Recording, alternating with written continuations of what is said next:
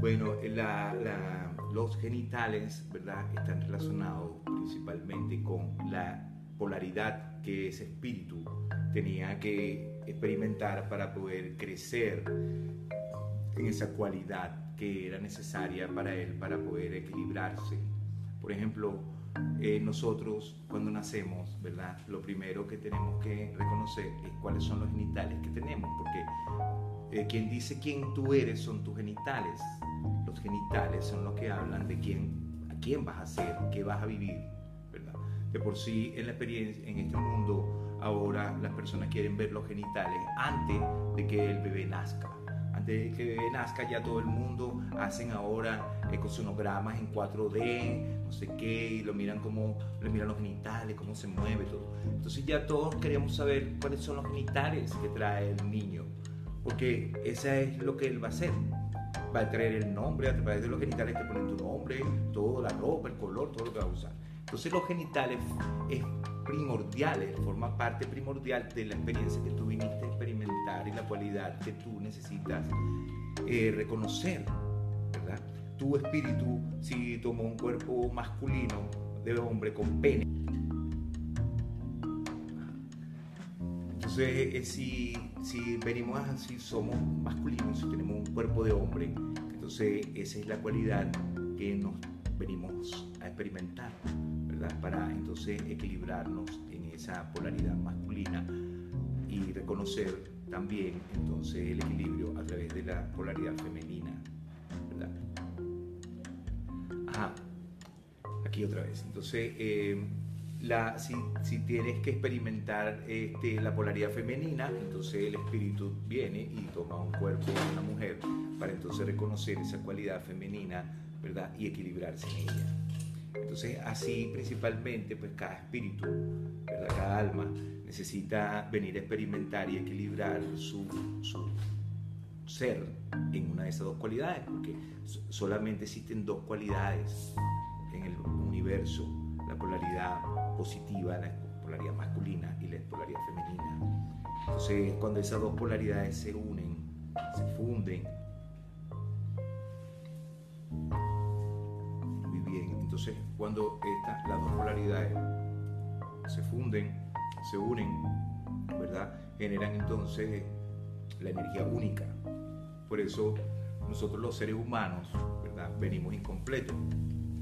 El, el, cuerpo del hombre viene incompleto, necesita la otra parte para poder eh, penetrar, ¿verdad? Y sentirse completo. La mujer también viene incompleta, el cuerpo de la mujer la, vagina viene vacía y necesita entonces complementarse, llenarse. Cuando esas dos polaridades se funden físicamente, entonces también energéticamente, ¿verdad? Si hay conexión más allá, si no tenemos un inconveniente con, con, los, con el cuerpo, entonces la conexión se vuelve una conexión de almas. entonces, de esa forma, ¿verdad? Los dos, los dos cuerpos físicos es imposible que se fundan porque son físicos, pero la, fusión o la penetración y la conexión de dos cuerpos, ¿verdad? Físicamente puede hacer que dos seres, ¿verdad? Que están conectados positivamente con su cuerpo como un vehículo de la divinidad para la creación, para la creatividad, conecten con esa energía orgásmica, cósmica, ¿verdad? Y puedan a través de esa energía eh, tener la experiencia de ser uno, de ser un solo ser. A través de esa fusión orgásmica tenemos entonces la conexión de que nos fundimos más allá del cuerpo. Y de esa forma retornamos otra vez a la experiencia original de donde somos, donde venimos, porque venimos del uno, se divide en dos para experimentar lo positivo y lo negativo, lo masculino y lo femenino, viene del uno y al conectar otra vez, viene la experiencia otra vez original de que somos uno. Entonces la experiencia de la unión de, los dos da la experiencia del uno. Es lo mismo que la electricidad. Cuando, cuando el macho entra en, en la hembra, genera energía. Ese principio viene de la energía, del conocimiento y del estudio de la sexualidad. Energía sexual.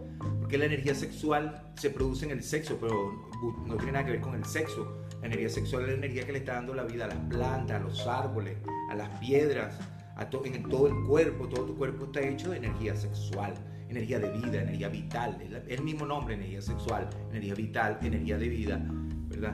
Energía kundalini, así se le llama en, en, el occidente, ¿verdad? La energía de la madre cósmica, la energía kundalini la energía dadora de placer del universo.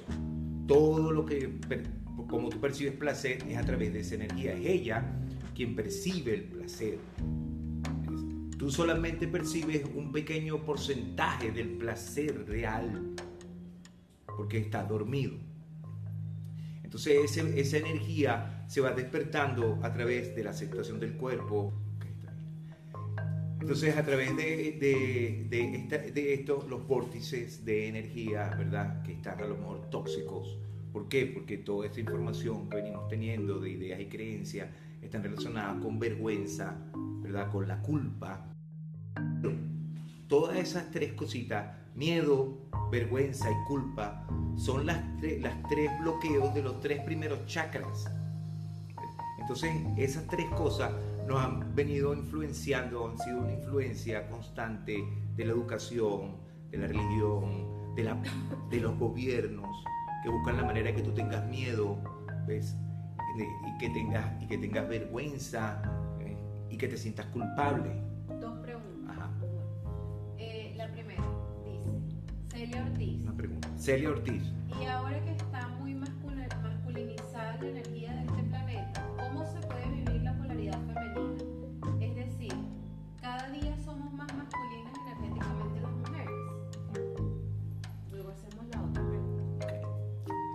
Entonces dice que que cómo se... Y ahora que está muy masculinizada... Pero dilo aquí porque es que Y ahora que está muy masculinizada la energía en el planeta, quiere decir que ahora todas las mujeres energéticamente estamos un poco más en esa, en esa polaridad. Sí. Ok. Bueno, lo que eh, el planeta, ¿verdad? Como ya todos estamos viviendo en él, hemos dado cuenta de que estamos siendo eh, influenciados todos por la energía del patriarcado durante hace muchos años, ¿verdad? Pero la energía del patriarcado también ya está eh, desapareciendo, ya estamos entrando en la era dorada, en la era del amor, ¿verdad? En la nueva era de la Chakti, de la energía divina, del poder femenino, del poder de la diosa, del poder del placer, del poder de la vida, de la prosperidad, es el poder de la madre. Prosperidad, abundancia, ¿verdad? La mujer en el planeta venía siendo muy condenada en los años 70, en los años 60. La mujer era muy condenada por todas las ideas y creencias religiosas y por la misma política. Por lo tanto, la mujer en ese tiempo, ¿verdad? No podía ir a la universidad, no podía experimentar placer en su cuerpo a través de los genitales porque estaba prohibido tocarse, ¿verdad? La mujer solamente experimentaba el sexo para tener hijos, porque según la, en, ese, en ese tiempo y todavía algunas culturas en las que vivimos, todavía este, someten a la mujer, ¿verdad? Como que ella solamente vino aquí en el mundo a estar embarazada, más nada, no tiene ningún otro sentido para que vivir.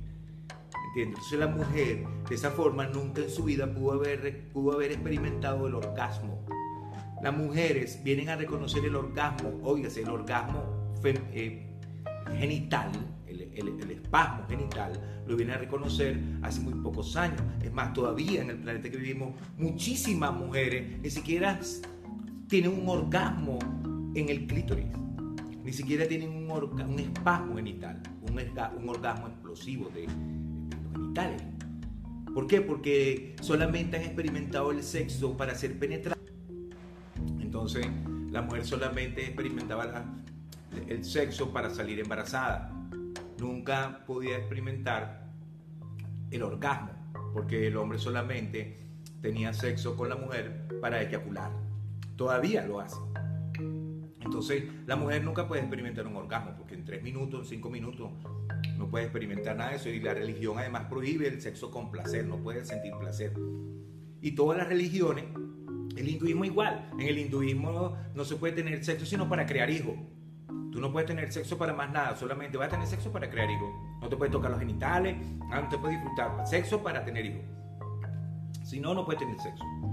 Entonces, esa idea, ¿verdad? Viene condenando a la mujer. De esa forma ninguna mujer puede experimentarse, puede sentir orgasmo ni nada, ni puede saber nada de su cuerpo, ni estar positiva, ni estar creativa, porque viene pensando primero que su cuerpo es malo, la mujer es mala, es la que tenta, la que condena, es sexual, la sensualidad es mala también, entonces la mujer durante mucho tiempo nunca pudo experimentar orgasmo, no sabía nada del orgasmo. Entonces la liberación femenina es nada más y nada menos que la liberación del orgasmo.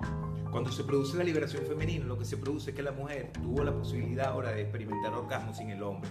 Ahora la mujer podía tocarse, podía sentir su cuerpo, podía permitirse sentir orgasmo, porque en ese tiempo, ¿verdad? Este, se, se dijo este, que la mujer podía tener orgasmos múltiples. Eso fue la primera información que empezó a recibir en ese tiempo la mujer a través de los estudios de sexualidad que estaban teniendo muchos filósofos y muchos médicos estudiantes en ese tiempo. Entonces la mujer empieza a, a, porque ella necesita ser libre, necesita ser como un hombre, tener orgasmo. Entonces la mujer, eh, ella tiene el poder ahora de ir a la universidad, de tener su orgasmo, de comprar un consolador si quiere. Y de tener su propia responsabilidad en su sexualidad. Y eso es masculino. Eso le dio a la mujer un potencial masculino que tenía dormido, donde ella no podía expresarse, donde ella no podía ni siquiera alcanzar altas esferas, ¿verdad? Políticas, ni ninguna, ninguna parte una mujer podía. Ahorita vemos que en la ONU, la presidenta de la ONU es una mujer, y de Ecuador. Entonces eso antes no se podía. Ninguna mujer, ningún género femenino podía alcanzar esas altas esferas porque la mujer tenía la regla primero por ahí. Y la mujer con la regla mm, mm, no podía ir al ejército ahora porque si la necesitan la metieron al ejército. Ahora las mujeres andan con metralladora matando gente. ¿Ves? ¿Entiendes? Se les olvidó. Pero antes no podían hacer eso porque el gobierno, ¿verdad? Y la religión las estaba condenando. ¿Ves? Ahora las utiliza Ahora sí le permite, pero ahora la utiliza para ellos mismos, para matar gente. Entonces, eh, ese masculino de la mujer, ¿verdad? No nos hace falta. Ese masculino de la mujer que es igual al hombre, no, eso no nos hace falta. Hace falta es otro, otro un, femenino y un masculino diferente. Tenemos todos que equilibrarnos en un masculino y un femenino amoroso. Los hombres también podemos saber del amor los hombres también podemos abrir nuestro corazón. Y la mujer también puede conocer. entonces, en lo que estamos eh, buscando en el planeta, ¿verdad? Es positivar lo masculino, ¿verdad? Y positivar lo femenino. Empezar a mirar qué es lo positivo del masculino y absorber eso, ¿verdad? Ya estar, no ver la negatividad, sino todo lo, todo, ¿verdad? Lo negativo, lo, femenino, tiene también positivo y negativo, ¿verdad? Ya hemos visto demasiado la negatividad del femenino, entonces vamos a empezar a ver la positividad de lo femenino. Ya hemos reconocido la negatividad de lo masculino, ahora déjame buscar, eso es la alquimia, déjame buscar, sacar lo positivo de ese masculino que yo también tengo. Entonces cuando la mujer empieza a reconocer lo positivo de un masculino, ¿verdad? Entonces también su masculino se vuelve positivo, ¿verdad? Y entonces ella empieza a encontrar en el camino un hombres masculino, ¿verdad? De, con diferentes formas, de, reflejos más bonitos, ¿verdad? Cuando nosotros empezamos entonces a equilibrar nuestras dos polaridades, entonces todo afuera, el masculino y el femenino, se vuelven un buen reflejo, se vuelven un reflejo positivo, pero todo está relacionado con la sanación de nosotros mismos, de, de despertar ese potencial de esta energía, ¿verdad? está dormida, ¿verdad? De que, de que de positiva la energía, de sentirme vivo, de sentir placer, de agradecer mi cuerpo, ¿verdad? Y conseguir algunas herramientas para poder mantener esa energía constantemente, cultivando esa energía de eh, placer a través de nuestros vórtices de energía que están tóxicos por todas estas ideas de miedo, vergüenza, culpa. Yo siempre digo a mí, la gente me dice, tú eres sinvergüenza, sí, yo no tengo vergüenza y también soy sin culpa y sin miedo. Yo soy sin vergüenza, sin culpa y sin miedo. No tengo problema con eso porque yo no hago nada con la vergüenza, no hago nada con la culpa y mucho menos con el. Y así es que nosotros tenemos que ir tratando de, dejar esas cosas que ya no, no, tiene sentido. Soltar el miedo y soltar la vergüenza, la culpa. Ya olvídate de aquella cosa de pegarte golpes en el pecho, de meterte la culpa indirectamente con un golpe en el pecho, culpa por mi culpa, por mi culpa, ¿cuál culpa? Cerrándote el chakra del corazón. ¿ves? Entonces todas las ideas, por allí siempre alguna metodología viene y te mete una historia para que tú te cierres tú mismo. ¿Me entiendes? No se trata de que estamos hablando una idea. Yo no lo estoy, no estoy tratando de que te metas en una idea, estoy tratando de que te elimines todas las ideas que te han metido y que te des cuenta que el único templo que hay, el único santuario es tu cuerpo y el único sacerdote eres tú. Tú mismo eres el sacerdote de tu cuerpo y este, este, esta parte de tu cuerpo es tu santuario. Es, aquí donde hay que hacer la ceremonia, el ritual, es porque es lo que hay, es lo único que tienes, lo único que te dio la divinidad. Lo demás es piedra, bloque, ¿entiendes? No, no, no, no fue hecho por la divinidad.